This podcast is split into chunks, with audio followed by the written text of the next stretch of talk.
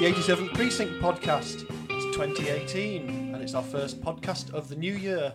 We've buffed Kenneth's faux walnut veneer. With what? We've buffed Kenneth's faux walnut veneer. Mm, you know, giving him a new lick of paint. and He's ready to do some calculating about what the scores are for the next few Ed McBain 87th Precinct novels. And the one we're looking at today is The Heckler, Ed McBain's second book from 1960. An amazing story, really, and it's got all sorts in, not least the introduction of a very, very important character for the future of the series. Before we get going on that, though, I would like to mention that we have obviously got our Twitter feed and our Facebook page, and we have our website and blog. Today was one of those rare occasions where things go really well with social media because I was flicking through, checking references to people who'd said something about Ed McBain and 87th Precinct, as I do, and I found someone who said, and I quote, Anyone got a list of the 87th Precinct books in the right order? That's what our website's for. It's on there. The website's been updated recently as well, so I've been including, as we go through each book, extra information that you can click through on there. That's hark87thprecinct.blogspot.com, and that should be a good resource for that. So that was good. It was nice to be able to point someone in the right direction there, and that was someone from Sweden who's uh, trying to collect all the books. So that's I mean, it's a bit of a challenge in the UK to collect them. I wonder what it's like trying to collect them in a Scandinavian country, really. I don't know whether it's any more or less difficult. I'm, I'm really not sure. Oh, yeah. I suppose if you're collecting English editions, that's probably the easiest thing, but perhaps if you, I don't know how widely they've been translated. I should imagine quite widely now. Yeah, I know um, Monsieur Wall and Wahlöö, who I've definitely mispronounced um, of the Martin Beck series, um, were, were big fans. So I don't know Yeah. if they read them in translation or if they read them in the originals. Yeah, But, I uh, don't know. But, you know, the hunt for the second-hand books, as we've said before, is always part of the, the joy of the thing. Absolutely. So anyway, there we go. Check out the website if you want any information on on the 87th Precinct series. I try and keep as much stuff on there as possible, get it updated as we go along. But now we return to the matter in hand, which is the heckler, and I am joined as always by Stephen Royston Hello. and Morgan Brown, who you've already heard. These two. Why, hello there. Happy New Year, gentlemen. Happy New Year. it's yeah. still January. It is, we Just can still about. say it. Uh, when you're officially not allowed to say Happy New Year, is it just after the first time you meet someone for the first time in the new year? No, because Do I imagine you didn't see somebody till December. You won't be able to say Happy New Year then, would you? No, that's You true. know, first couple of weeks in January. After that, After it that, it's gone gets a bit- weird, so I shouldn't have said it. Yeah, I know. You've made everyone uncomfortable oh, now, It's not, it's including not yourself Right. I, was- I know. and the listeners. Oh, God, I'm on the back foot right from the start. Be all right if they really if they're listening to this early next year. That'll be fine. Okay, that's You know, I'll, I'll put Happy that New on, Year for that. I'll put it on the. Twitter feed. And no, don't listen to this until January 2019, and then only between the first and the 14th of Yeah. the month. Yeah, correct. Them's that the would seem appropriate then. Goodness knows what book will be on by that point. I can't. I can't do the brain sums. No, all right. So let's get on to the heckler because I haven't got anything else. Partic- oh no, I'll tell you what. I'll tell you what I have got to mention. And this is again something I came across on, on social media because of some of the things I follow through our Twitter feed. And I did share this. On the 17th of January this month, there was an article I saw. It was a photo article from a newspaper about a detective who's retired. She's 95 years old. She just had a birthday on the 17th, called uh, Detective Mary Fitzgerald. And she retired from the, the cops in uh, New York in 1983. She joined the force in 1952 and was one of the first women detectives. Mm-hmm. And so her story is quite important. She was promoted to detective in 1959 and became detective second grade in 1968. So she was one of the first ah. women to do so. So when Ed McBain was writing these books, mm. which at this point are still very light on, on female cop characters, Yeah.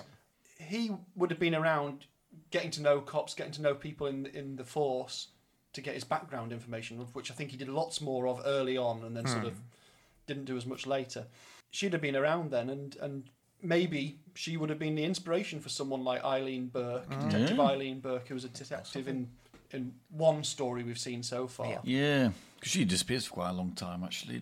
Well, Yeah. she's not truly a cop of the 87th precinct. No, she's she's not, always is on she? loan, isn't she? That's right. But Mary Fitzgerald herself was in all sorts of different squads: the pickpocket squad, the intelligence division. Pocket Squad. I know it just that sounds a bit Dickensian, doesn't it? The pickpocket squad. When you started this story, I was very confused because I thought you were suggesting that this 95 year old detective had just handed in her shield and like. Just Yeah. I think it's it's a bit Don't know like what squad she'd be on at 94 years old. yeah. Well, anyway, I thought it was a nice story, and it just sort of tallies in with the world we're talking Mm, about still. does, as well. Yeah. And the subject of, of women in McBain books is something that I suspect is going to come up in this discussion. Well, I know it is because I'm going to mention it. So let's get into the heckler, really. Let's I- get heckling. see, that's a funny thing. Was this term heckling the heckler? I know it's it a bit. it feels a bit weird, doesn't it? Yeah, it's a bit of an odd name because heckling's only a, a byproduct of what's at afoot, isn't it? Yeah, because we think of heckling as being someone at a comedy, stand-up comedy show, Yeah. going, "Ah, you shit." But this guy's going, yeah, you're gonna die unless you get out of that loft, stupid loft. Stupid loft. You He hates loft-based material. stupid loft. That'd be more of a heckle, wouldn't it? Oh, you, you Raskin, you loft, stupid. Yeah. Your dresses are shit. But what would the alternatives be? The the the threatener Yeah, I know. It's it's a sounds like a a uh, Edward Woodward episode of The Equalizer or something. the like- equalizer. Threatener. the Threatener. Edward Woodward. Or uh, what's a Jason Statham movie Yeah, from like the late noughties? Before he gets given the role of Parker. So yeah, God. The heckler. Yeah, always always a funny. Uh, So perhaps it was part part of the vernacular at the time, the Must have language. been. So because otherwise it would have make no make no sense for him to use it as the title No. and it descriptively as the notion of someone who rings up people and threatens them down the phone, and you don't know whether they're a crank or they're serious. I don't want to be jumping ahead to the books though, but as as books go, the cover of mine looks absolutely ridiculous. In that the the, the, the the title is the heckler, and then there's just some feet on some leaves hold- without trousers on. Hold and it if there. you were to Well- get this book, you'd be like, "What on earth?" Who killed that scout? So well, somebody heckled him to death. Yeah, I know. Well, we'll go into that in more detail in the But- bonus. The But bonus. I, I think episode. it, it makes the title even more ridiculous than it, That- that you know than particular it edition, would be um, elsewhere. Because at least yours there is like a telephone, and that's, Yes, that's yeah. that is the medium of the heckling in this. It wasn't in-person heckling. No. Various It businesses wasn't, it wasn't just literally stood outside these buildings, just shouting at them. get out out, your get, loft. get out your loft. Get out your Um, shit loft. But yeah, it was various telephone calls heckling various different businesses dotted around the 87th precinct. All of which are situated near to or above something that contains wealth or value, Hmm. such as a bank or a jade merchants or something like that. Or jewellery store as well is one of them. A- a- As we, the reader, sort of realised before the uh, cops of the 87th actually kind of cotton onto it, really. Well, the, yeah, the because the the red-headed league gets a mention very early in this, Well, before we Um, before we go too far which into is Sherlock, to kind of um, give the game away somewhat intentionally. We've got a lot of Sherlock Holmes stuff to cover in this, really, in a way, Hmm. because there's very specific mention of the Red-Headed League, as you say. there is, yeah.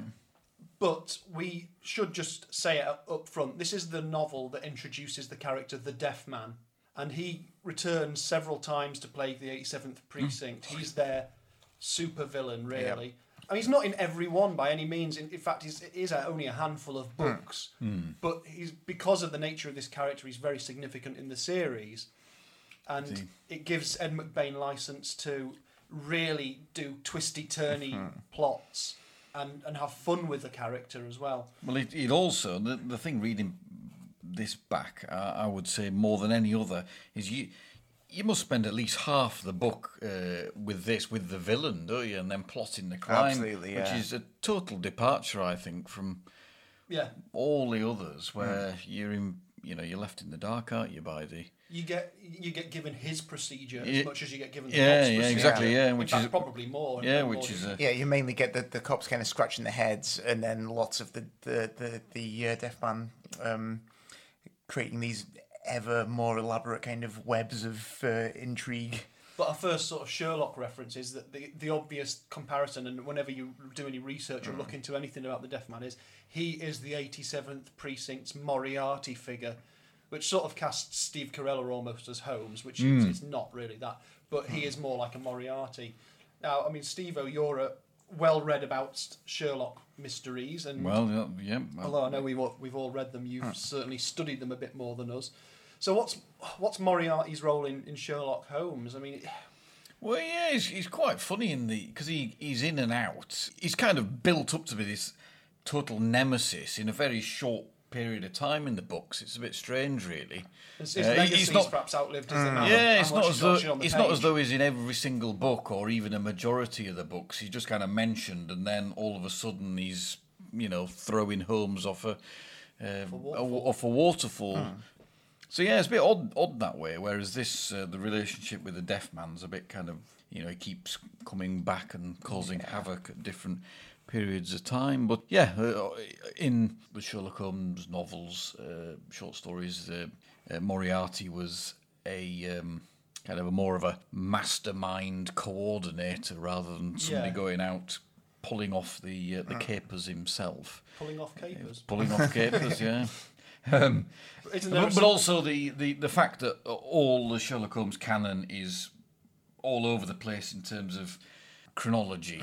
it, uh, it allows some of the later books to then kind of shoehorn Moriarty in as though he was somehow responsible.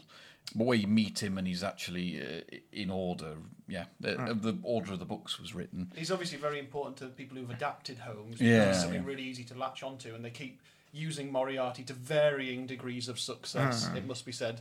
I think there's 56 short stories, I think, or 50, something like that. And I bet he's not in more than three or four. Yeah, Uh, I you, was- you I know, was gonna fairly say that- low, low number. I was going to say I've read quite a lot, and I don't think I've ever read a single one with Moriarty. And the only thing I've read with Moriarty in was that Anthony Horowitz um, Ah, okay, one, yeah.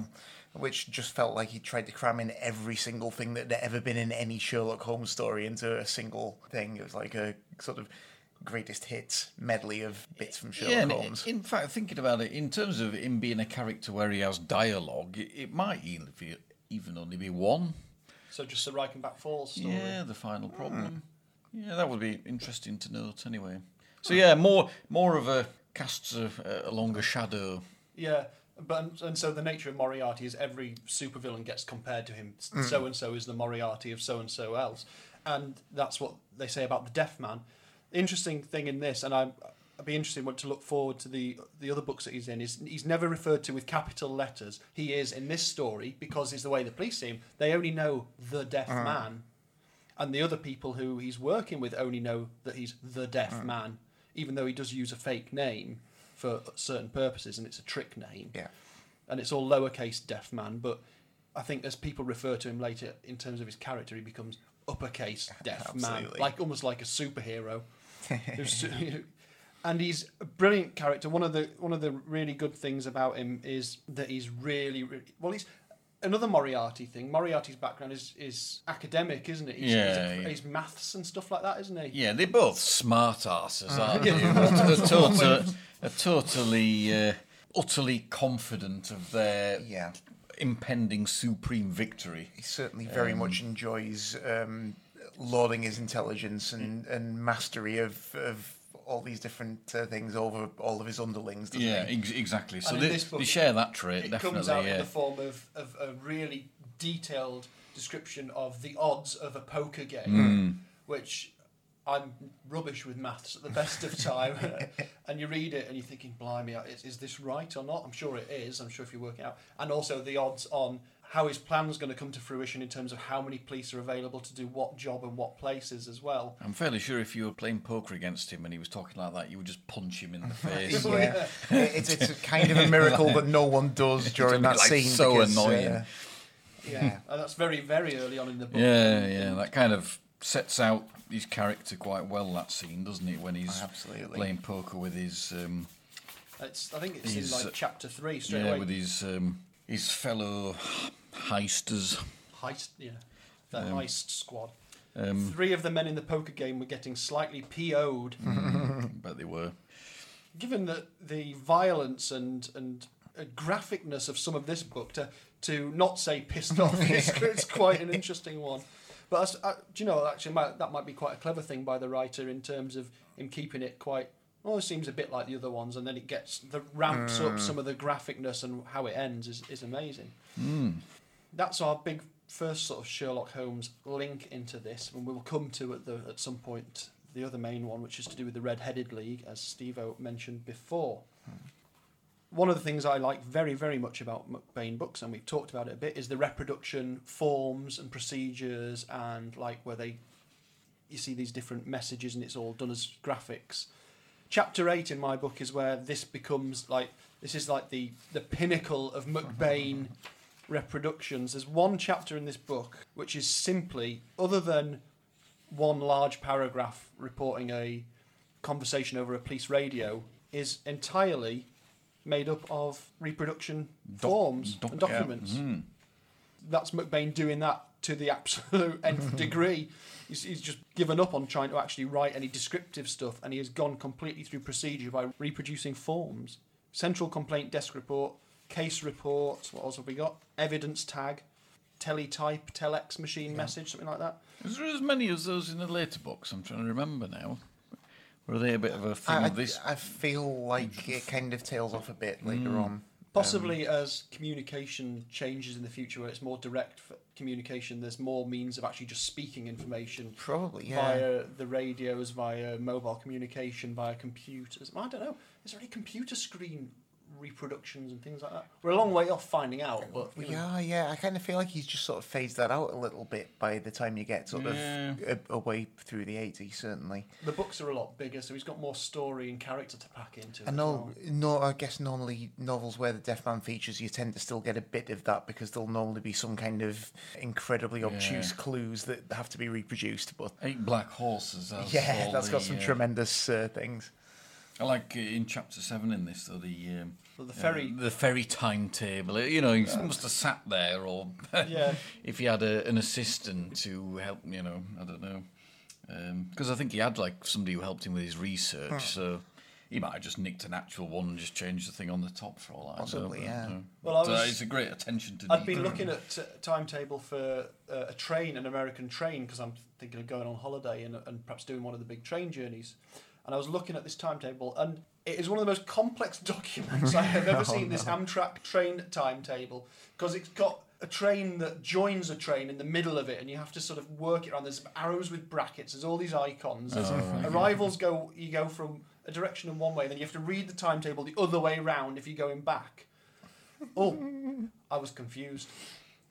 Needless to say that this train, if I do get it, to look at the lovely lakes between New York and Chicago, well, we'll pass them while I'm fast asleep at 20 past four in the morning. So, hey ho. Although you'd be going near that uh, mountain range that we talked about. The and then it- Adirondacks. Ad- Adirondacks. D- d- It's that, that, that, that how it goes. I, I forgot already. No, The Dodie Die Dundax. Um, but you also go past the, the the Finger Lakes, which is a reference in a Saturday Night Live series of sketches, which is my favourite sketch.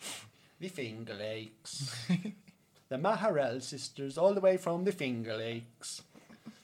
So, people might get that reference. They might not.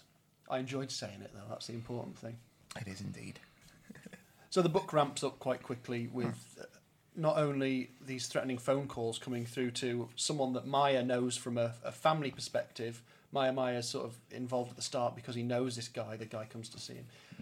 But within a chapter, we've also got a corpse, and this corpse is found in the park on April Fool's Day.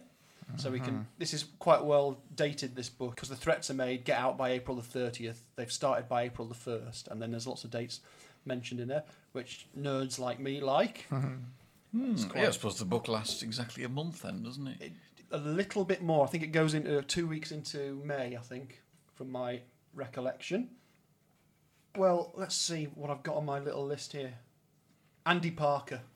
Let's talk about Andy Parker. Detective Andy Parker. Doesn't Hey. have doesn't have much to do in this book. No, he's kind of in it initially quite a bit, and then he just disappears off to a flipping candy store, and you don't hear from him oh, again. Oh yeah, that's right. They do, does sideline a few detectives in this. Given that by the end of the book they've brought back everyone, Yeah. the entire police department's been recalled from leave, and they're all working together because of the scale of what happens at the end of it. Andy Parker, he just leaves him in here so he can make fun of the fact that Yeah. even when he's dressed as himself, he looks like he's on a stakeout as a slob. He might be better to talk about in detail in the next one because isn't he heavily involved in the? I think the next story I believe so. Yeah. features him, and the next story also features Detective Frankie Hernandez, who Cropped up last time, did Yeah, he? he's been in a for the couple- very first time. he's. He's has he been in a couple? I think he's been in a so couple far? by this point. He 'Cause- progressively becomes um, uh, uh, He, he was the unwitting trigger in a little um, bit Oh, of fisticuffs yeah, between that's uh. Steve and, and uh, Andy Parker earlier, and yeah, And this is the most he's been in to date. uh, I, I mean, he does get a good chapter, an inter- not an interrogation, an interview chapter in this with Steve Carella, but he's also just given a job by Captain Frick. There's a scene where Captain Frick, in my mind, just wanders into the squad room completely lost, doesn't know what's going on, and just like, where's where's Frankie Hernandez? Where is he? And he's just given a sort of job with the Puerto Rican community, which is basically his lot in life in, Yeah. uh, in that job you sort of sideline Andy Parker, but you see him. You sideline Frankie Hernandez, save for the little bit of work he does with Steve Carella in the chapter after. You don't see Cotton Hawes in this at all. no, Cotton that's Hawes true. and Brown must be the two who were up in Washington on the On the training course. FBI Mm-hmm. course or whatever. What do you reckon they were doing on the FBI training course in 1960? Um, don't know. Bomb calls, maybe. Well, they would have been very useful down Exactly. here. Yeah. That's, that's why. I'm, yeah. Yeah, I don't know. Some, No. Something Well, like that. Neither do I, because we're not in the FBI, and they're not listening. They're not listening to this. Not at all. Bet they're not. No. They're Um, not. That's the sad. That's the sad thing. We need the numbers. but yeah, there's a lot. The city, as usual, is a character in this, and one of the things about this is that lots of the stories based around the idea that the city is changing quite significantly. Hmm. It's being redeveloped, and I believe that is actually what was happening in New York at the hmm. time. So this is again, it's it's a parallel New York.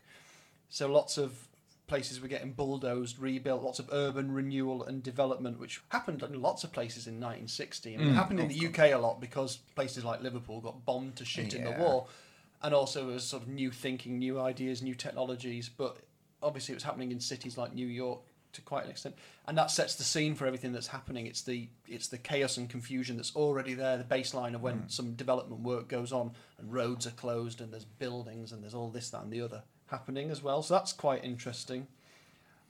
And according to this story, that there's a statue of Daniel Webster in Grover Park. Hmm. It's mentioned very early on in this. Do you know who Daniel Webster is? Um, Not Kevin Webster. from Coronation Not Street. Not Kevin Webster from Coronation Street. No. Um, I, I have like no I should, idea. but No. He names says there's a statue of Daniel Webster, and I thought, well, that must be someone. Hmm. And I wonder if if our American listeners all know who he is. Apparently, he is, or rather, he was Hmm. a senator and served under a couple of presidents as U.S. Secretary of State. Hmm. So we're talking like the late seven. Well, he was born in 1782, so it's we're talking 1840s. Basically, he's he's quite a big and important figure. But Central Park has a massive statue of him in. Oh, right. So Grover Park and Central Park, again, they're absolute parallels. Well, They've got Ah. the statue of Daniel Webster in there. would that make him Secretary of State under James K. Polk? Well, no, it wouldn't. But that's a very good guess. Oh. You can have you can have two more guesses at t- the two presidents that he was Secretary of State under. Uh, Martin Van Buren? No, Ah. I'm stumped. You can have my guesses. yeah. John Tyler and Millard Fillmore. Ah, no, I wouldn't have got either of those. No, it's just not part of our history lessons growing up. Would Polk and Van Buren be earlier or later then? Van Buren, I think, was earlier. Um, James K. Polk, 1844, I think. Yeah. Uh, Just thinking. Well, I, that- I've no that doubt that. They Might Be Giants Song. They wouldn't have lied to me. They would have known him though. They would have known yeah, him. Daniel Webster would have been around for a lot of that. So, what happens in this book then? What happens in this book? We have the corpse. We've got these threatening phone calls. We've got basically a bank heist being planned by the deaf we man. have, yeah. And the deaf man has a sequence in this book where he decides to pick up a girl. And it's quite difficult to read, hmm. really. I found it especially because I'd, I'd started considering some of this writing in, in, in a different way. And the sequence where he meets this girl in a bar and he sort of planned it a bit like one of his crime schemes, which we assume he must have done some of these before. He's he sort of plans it and, and meets her. He sort of targets her. He just gets this girl drunk, and and the way it's described in the book, it's almost like he's drugged her to the Yeah. point of like he can do what he wants with her. It's horrible, It's really. horrible. It's very, very uncomfortable reading. Yeah. So you have this very clinical and precise crime figure who applies this to human beings as well, and he does not care about human beings one bit, whether it's taking someone to have sex with or people who stand in the way of him and the money that he wants. And it's uh, yeah, it's a bit scary that one. And the way they dealt with it in the TV version that we've we've just watched is Yeah. Funnily enough, in the 1961 TV series, The 87th Precinct, they don't have a sort of drunken, drugged up sex party scene. What they do is they retain the character of Lottie Constantine and he just takes her hostage, basically, Yeah.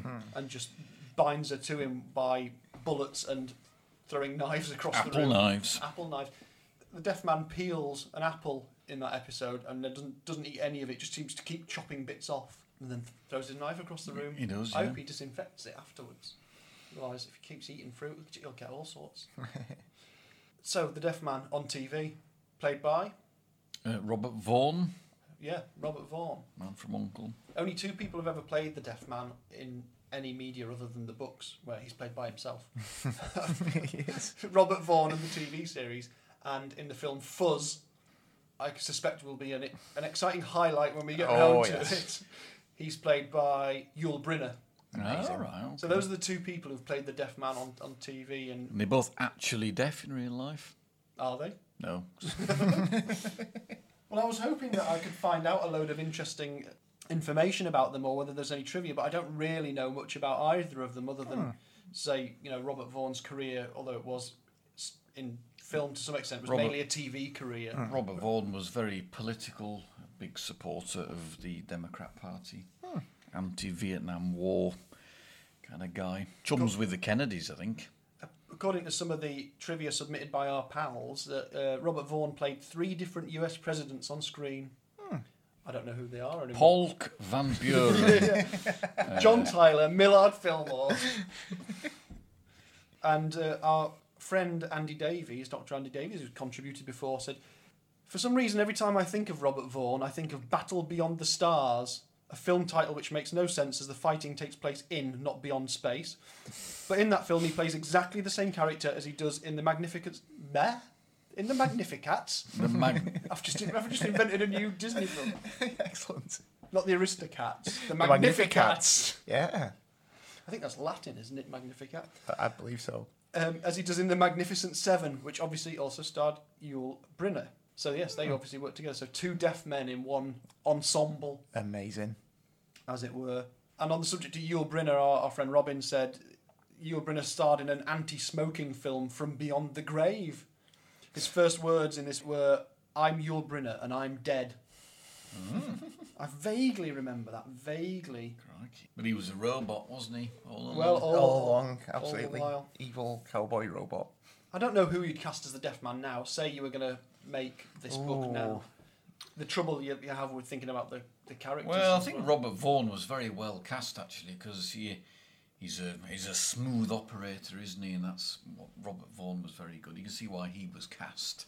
Yeah, he was a good pick for Um, that, that TV yeah, episode. somebody um, suave, you know, good-looking Yeah. guy. Suave with yeah, sort of a, a certain personal magnetism, but also this kind of like Nastiness. Intensity. i- Something. yeah, an intensity, and then yeah, that sort sort of that edge of vanity about his br- his own brilliance, which always ends up being his uh, undoing, really, as well. Yeah.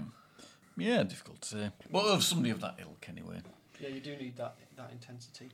Uh, the deaf man uses the name El Sordo in this, and that's actually how the character's credited in the TV episode as well. And El Sordo is a joke name, which is a trope of what the uh, deaf man likes to do, which is come up with something clever, set stupid riddles, use Shakespeare or Sherlock Holmes or whatever to, to confuse and confound his enemies. In this one, he's not anticipating actually deliberately winding the police up. He's u- he's trying to distract them. Hmm. in future books he gets a bit sort of obsessed with the idea of actually targeting the 87th precinct. Yeah, it becomes Yeah. i i- more of a, a vendetta really every time, doesn't it? He's determined to get yeah one over on them. and he nearly does in this because he nearly robs us of one of our main characters again. Absolutely. Yeah. You'd think for such a good cop, Steve Carella would not get shot so often. Yeah, it's it, it, one of it. One of his few failings is his uh, inability to avoid being shot repeatedly.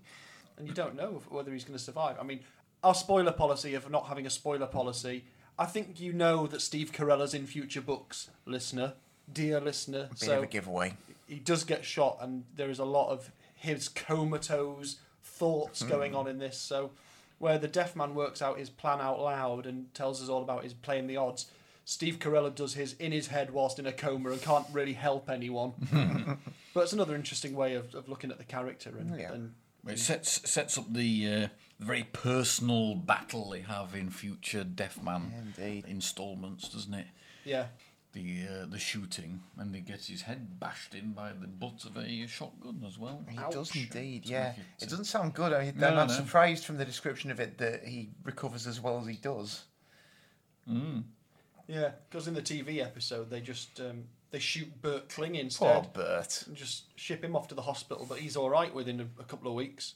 As Absolutely, we're led yeah. to believe by the time frame of that story. I'd, I'd like to imagine that the sort of pirouette that he did when being shot might have uh, dampened the impact of the bullet It's- somewhat. Yeah, it's beautiful. He turns, he spins round to see the deaf man. It's he's like Nureyev or, or another ballet dancer who I can't think of anymore. Think of any more ballet dancers? Uh, Um, Nijinsky? Nijinsky, there you There go. we go. What about that guy um, with lots of hair? The guy with Will, lots of oh God, what's he called? the Uh, ballet dancer with lots of hair. Yeah, like um, English guy. English ballet Oh. dancer with lots of hair. This sounds like a crossword clue. Um? We'll let someone else. Proceed. We'll let someone else fill that gap in. If you can think of the English ballet dancer with Yeah. lots of hair, that He looks a bit like. Um, he looks a bit like the singer with loads of hair. Uh, the small guy from the seventies. Uh, disco guy. Wa- Wayne's, you- you're not thinking of Wayne Sleep, are? Yeah, Yeah, yeah, was he a ballet dancer? Uh, yeah, to Yes, some there extent. you go. And he had Yeah. lots of hair. He wasn't. A, he wasn't a, a classical ballet Not dancer, but he strictly, was, he was ballet trained. Who, I who, wasn't he? who was the guy I think he looks like? Uh, Who does Wayne Sleep look like? Uh, Le- Leo Sayer? Yeah, that's it. Yeah, yeah, There, yeah. We got Him. To, we got to the end of it. He it. spun like Leo Sayer. N- never let it be said that we're easily distracted. No, no way at all. Oh goodness me! Wayne, Wayne, Wayne Sleep. you know, yeah, that's the guy. Yeah, Brilliant. Gosh, uh, we're sort of jumping around in the story a little bit here we do. Yeah, I think we need to. Uh, I think we need to talk about uh, the red-headed league reference, Yes, which is very early in the Sherlock book, reference. and it sets up the entire point of all these, does heck- all the heckling. The motive for the heckling is uh, back to the poker game, really, isn't it? And it's it's the deaf man's uh, way of stacking the deck in his favour Yep. and putting the odds uh, against the police in them sorting out, um, uh, finding his crime. Although you kind of help but feel that if you'd not done any of that, they probably wouldn't have known anyway. yeah, And he he's all well. That's the point of him. He's almost like too much of a smart ass. Yeah, he really enjoys coming up with these wild, clever schemes. Well, well- and yeah, whereas if he just did one thing really well, it'd be fine. All he needed to do here is set his bomb in the stadium and then rob the bank, and he would have probably got away, away with it. It's with just it. a massive show off, isn't it? It's the same Mm. same kind of megalomaniacal thinking that always causes Bond villains to create yeah. the, the very slow means of killing him. It's it's that sort of mindset, Yeah. I guess. But anyway, yeah, that, that's his his way of getting the, the, the deck stacked. So he's got all these uh, diversional crimes, and uh, the reference to the Red-Headed League was a, a Sherlock Holmes story where the uh, the character was joined and employed by the Red-Headed League to copy manually an encyclopedia in some rented offices for the sole purpose of getting him out his his own business, where his assistant was digging a tunnel from his basement into a bank, which is what happens in this. which is what happens in this. So it's yeah, it's kind of a double Well, a, the- du- a double analogy. Well, the or- strange thing is this: in this book, one of the cops, Bert Kling, is reading the Red-Headed League. Yeah, you think you'd have.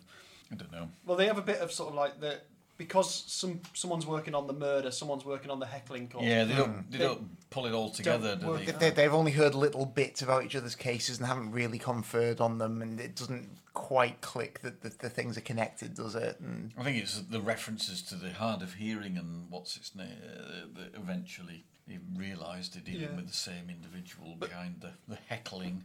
But taking the Red-Headed League even further, the the deaf man can't resist actually sending hordes of redheads round to Ah, yeah. annoy Dave Raskin, the first victim, at his loft. Does he send him a load of chairs and then food? He sends him ba- so poor Dave Raskin, who's getting these threatening calls to get out or I'll kill you, is getting sent envelopes Oh, yeah. that he hasn't ordered, like like industrial amounts of stationery, all with his address on it, saying the vacant loft company or something like that. He gets a load of caterers turning up. Loads of chairs and tables, a load of musicians, including a band leader with a Hitler moustache, apparently. that's right.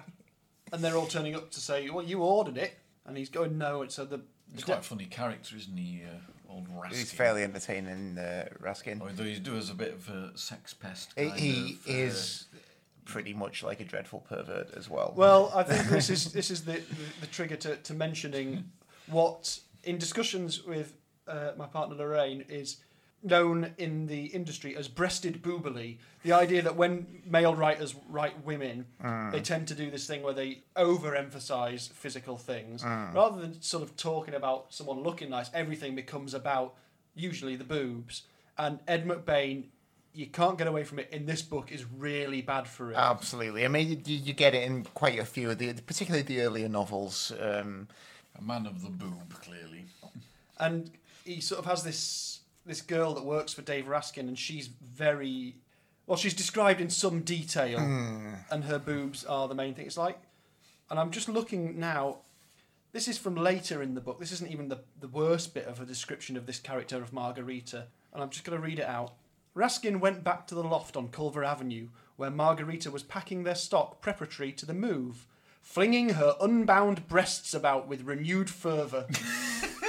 Just how, with even the basic sense of human anatomy, yeah. if you just looked at a woman, regardless of size of endowment, you'd be thinking, if I wanted this person to do a job, say pack this chest full of folded dresses, the least efficient way to do it is to wave your chest around with, as they say, Re- renewed fervour. yeah. It's sort of rubbish, really. And then there's the girl that the deaf man picks up, and she's described similarly. And there's also a bit where the bank manager of the, the bank that's the target. Oh yeah, yeah. That's I a bit of forgot a about weird, him, yeah. si- weird Yeah, scene, that, his, isn't it? his assistant or someone else who works at the bank comes over, and she's got a top button undone, and he's looking at her boobs, and he's talking about pinching her bottom.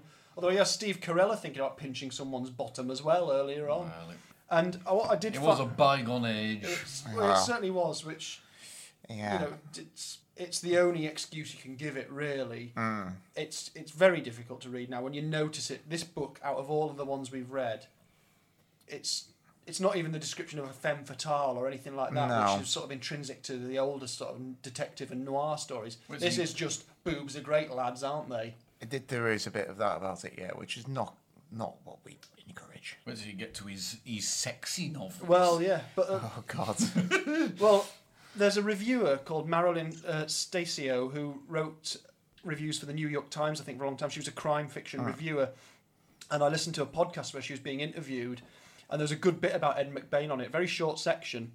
What's she saying? So I, sh- I shall read out what it is. This, I must say, I found on the This Is Criminal podcast on the episode called The Gatekeeper, and I'll put the link to that on the Twitter feed so you can go and listen to the, the original, as it were, because Marilyn Stasio has a very amusing laugh as well, very en- engaging to listen to. So she describes this meeting, or this, reading this Ed McBain book, and she says, It was a woman who was leaning against this patterned wallpaper, and it looked like a jungle, and he was comparing her to some kind of jungle animal, cat. And I remember I met him, and I remember laughing. He was really, really mad. He followed me down wherever we were, and he said, You shouldn't do that, you shouldn't laugh. And I said, Well, you should write better women. and then he did. he really did write, and I must say, towards the end, he was writing really good female characters.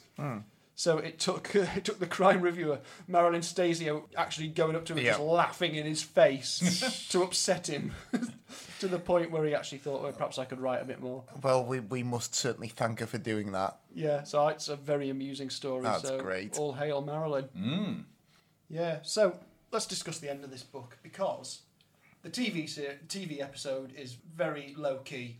Hmm. It sort of plays on the main bits of the crime, the, the start, the middle, the end but It doesn't do what the book does, which is full scale terrorism when you think about it. It Absolutely, is, yeah.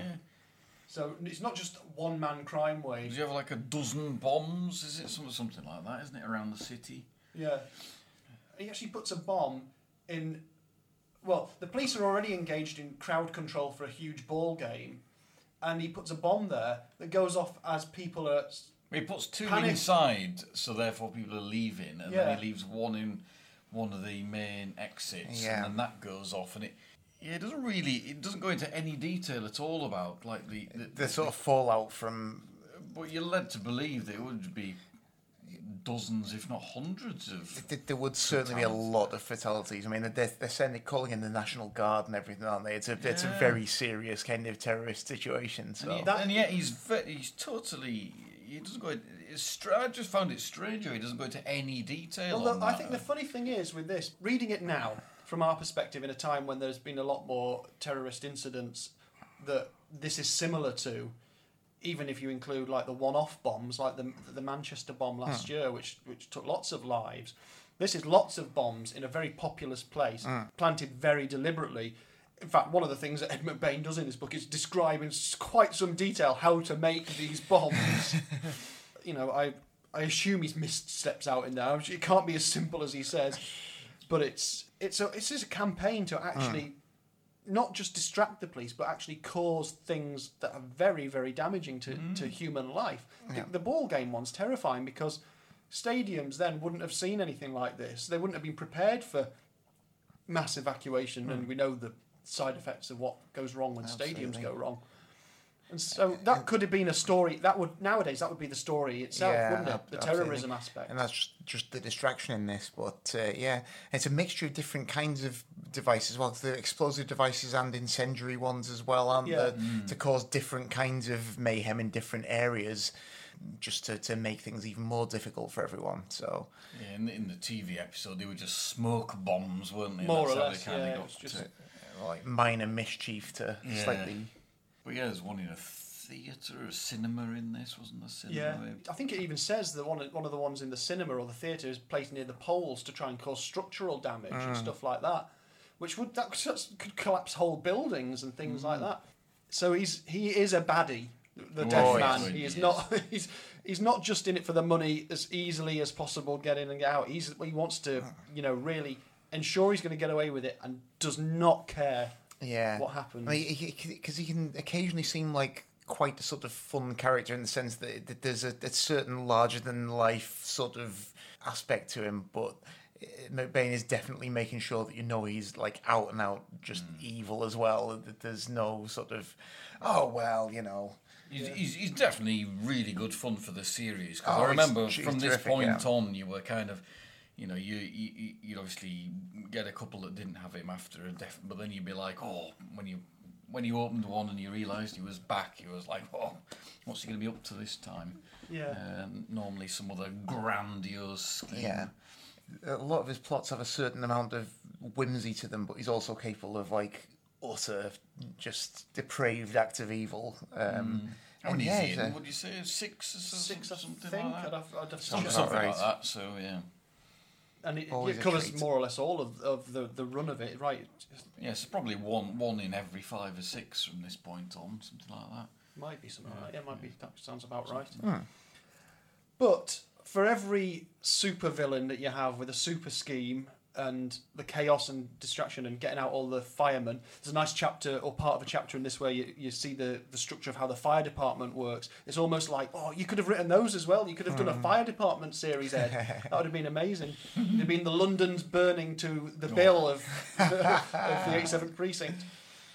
Crikey. But for yeah, for all of that, the solution at the end, the way that the the scheme is foiled, ultimately, not the bombs, they happen, but hmm. they're getting away with the money, is pure chance and coincidence. Yeah, as as it often is with these, uh, and it, it, when you read in the end and how it all goes, uh, tits up for a better expression. Well, that's probably what Uh, Ed would have written. Yeah, sure it, would have it was, it was um, yeah, it was just a Bobby on the beat, wasn't it? A, Yeah. a totally chance encounter, and Yeah, it's a Uh, slightly dopey p- patrolman who just really fancies an ice cream. yeah, you know, it's kind of as it sometimes is with these uh, these criminals in real life as well. The uh, the, the false plates on the car, or Yeah, the, you know, just, just, some random. there's enough to, to sort of uh, arouse his uh, suspicions, and then he actually becomes a bit less dopey and kind of realizes what that something is afoot. An ice cream van with the wrong plates with two men in it. Ooh, yeah,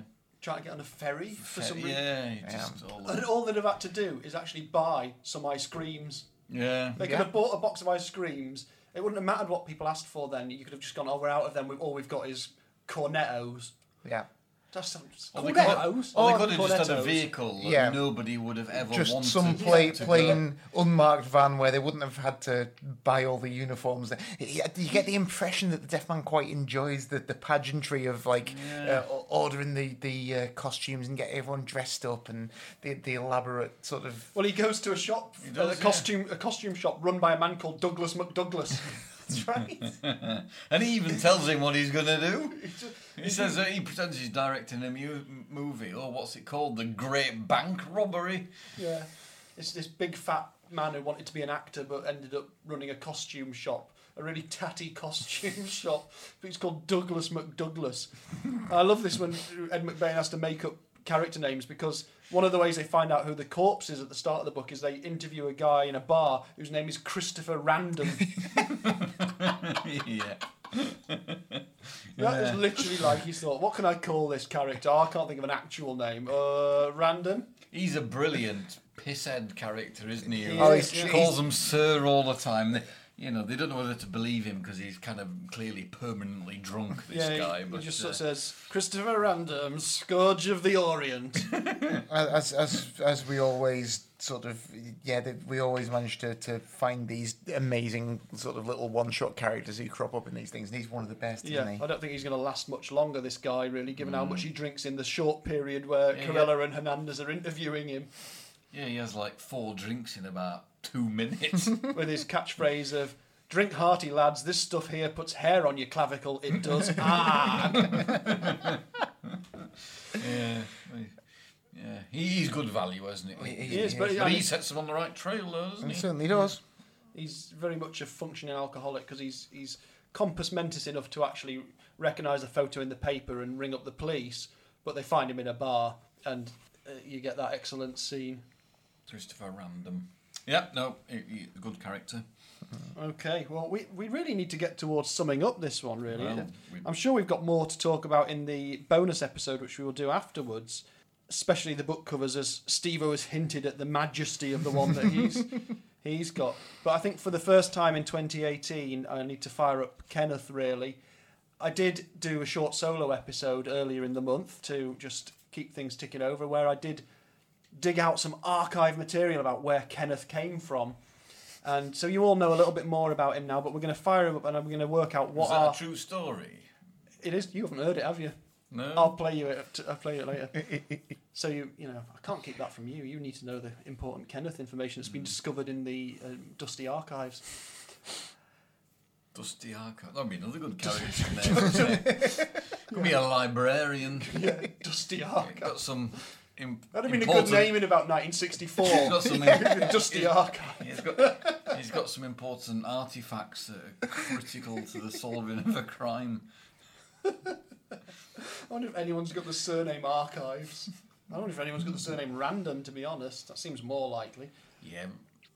Yeah. Isn't there somebody random? I don't know. I've never met anyone with a surname random. no uh, yeah, uh, I wonder if um, Random House Publishers is. Mm. named I was thinking that as well, Random. about- yeah. Ken Random and Sandra House. well, it's Ken and Sandra again, like Ken and Sandra Internet. One of our episode titles from way back when. So, ratings wise, Well, we need, we need to get up the. Uh, We need- well, we need refuse to- do we the need to- ratings without knowing we uh, need to check. comparables. Kenneth's output. So I'm just going to look that up now. I'm okay. So I've got Kenneth's scores up here. I'm not going to go through all of them this time. Safe to say, the last three books, Till Death, got a very low score of 69 police shields. King's Ransom was our high point so far with 89, and Give the Boys a Great Big Hand was 83 police shields. If you want to look at the scores, Kenneth's output is available in digital format at the blog, and you can visit it there, and it will be updated after this as well. So I think I'm going to go over to Steve-O to see what his summing up of the heckler is. Oof. Me the yeah. woof noise. Yeah, well, exciting. yeah, no, it's, yeah, just um, you know, it's um, it's a uh, big deal going first in a summing up, but um, no, an excellent, an excellent book, and very good to read back because uh, you remember the Deaf Man novels slight, slightly differently than the other ones somehow. I don't know. Well, there's not much recurs other than the police characters in these series. Yeah, so when you get something else recurring, uh, it's quite nice. And I like the um, also the uh, length of time spent following the, uh, The criminal element uh, as much as the, the law enforcement agencies. I will just say one thing, just interrupt, sorry. I've remembered, in terms of throwbacks to earlier books and things that recur, in this book we get a throwback to the very first book because there's stuff about Miscolo, the clerical officer, is trying to raise money for the widow of one of the cops shot in Ah, the first yeah, book. That's true. The Actually, very yeah. first book. Plus, we also, from that same story, and he has appeared since, he was in King's Ransom, we get news twat Cliff Savage turning Oh up yes. as well, making a big hoo ha about not being allowed to, to get the story for his newspaper. Getting very short shrift from uh, Mr. Carella. Yeah. So sometimes these characters crop up, but I think, yeah, villain wise, no one other than the Deaf Man. Exactly. So I'm going to go. I think it's a nine out of 10, 90 police shields. Good lord. Christ. Oh, I will Well, go. I will go.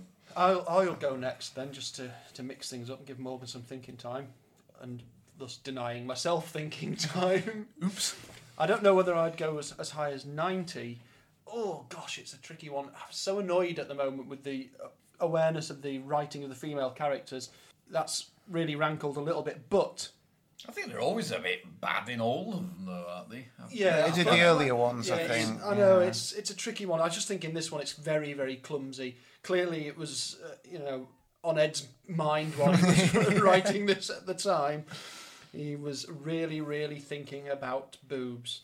So, if we factor that in and we factor in that it is a strange sort of it's almost a two part novel between the initial setup and then the hmm. big event of the the bombs and the stuff at the end which is, is amazing. Almost more modern than modern really. As i say about the terrorism and stuff i think i'll go for a solid 85 police shields. That's where i'm going. That's what i'm doing. Marvelous. so morgan Okay, yeah. Well, as, as you say, I, I, totally agree about the, the, the writing of the women in this, which is always going to knock a few police shields off. yeah Um, you can't expect to retain your police shields with that kind of it. I, you know, I, I know that was fairly typical of the crime fiction of the era, but that doesn't really excuse it. It's still, you know, it's not the It- best, is it? It wouldn't be so bad if it wasn't just quite so clumsy. in It's- this, yeah. It's just yeah. That's it. Um, but on the other hand, an introduction of a, a great character who, you know, we're going to have a lot of fun with, um, some big kind of cinematic plotting, and uh, yeah, it like a lot to enjoy. I, I don't want to mark it too high because I feel like future Deaf Man novels are going to outstrip it. Yeah, we, we Um, Oh, do have a tendency to, to mark everything quite That's high, it. don't we? I'm still going to mark it pretty high because it's it's a, f- a bit of a kind of. Just on the height, I've not ruled out as having to go above 100. I know. I, I, Uh, you know, we might have to, if we do, we, we might are- have to recalibrate. yeah, we, we need to We get into Kenneth's cogs and, and, Yeah. and shift some of the bits around. So I, I feel like it's an important point in the series. It's maybe not my favourite of the ones that we've read so far, although it's very good. I'm going to go for a solid 82 police shields. 82. Okay. What does Kenneth's ticker tape tell us about this? Well, it tells us. And do we round up or round down? Well, we round down when we use Kenneth. That's just the, the way the mechanism used to work. We couldn't round up before. Rounding down. I've never, I've never heard anything so stupid in my life. Look, these are police shields. They're not numbers. Wow. You know. In, in, in pre-decimal days, we I, always I rounded work in down. a job where we round down, actually, and I think it's absolutely absurd. Blimey. Yeah. Well, there you go then. You, you, But that is the government, so uh, anyhow. you couldn't wear 0.3 of a police shield on your. Mind you, you couldn't wear No, 85 no. of them. No, so, yeah. But it's, You'll be very good at solving crimes. You'll be able to get through the door. you might not get shot as much though. That's true. You have, to, you have to yell all your questions from a flipping giant horse you have to ride around on. Shy horse because of the weight of police shields you hoisted onto. oh dear, oh dear. It's going well. Yeah, riding around on your horse It's got 87 police br- horse brasses attached to the side of it. You make a bit of a would be cl- clanking noise, wouldn't you? Oh, Going, dear, going dear. around the streets of Isola. But 85 is, is the score, which Yeah, I think is a very respectable that's score. It is. It's it's close to the top, isn't it? But not Yeah. Very, quite. very close. It's it's up there with, with the best of them. You see, I think yeah, some of the future ones that in my mind will score very highly have because this, yeah, he, he does this but delivers a bit more. Some of hmm. the some of the, the later ones, I would say, You can tell that and don't have as much creepiness to them. you can tell McBain hmm. relishes using the Deaf Man as a Yeah. way of, of having a new opportunity to tell stories in a hmm. different way and to really do something beyond the procedural thing. In this, it gives him a chance to sort of really get quite baroque, Yeah, it, it complex, expands the different type of scope, doesn't it? It's uh, it's it's tremendous. Another good. Uh, I always quite like the ones where they don't actually solve it themselves as well, like Yeah. so- like a total, like a cop on the beat. Yeah, none of the actual detectives are getting commendations in this book, are they? No. Really? But that patrolman, you would assume, would. So, good on him. Good on him for just really fancying an ice cream. An, that an ice cream in moment. it. The end of April, so it must have been quite warm.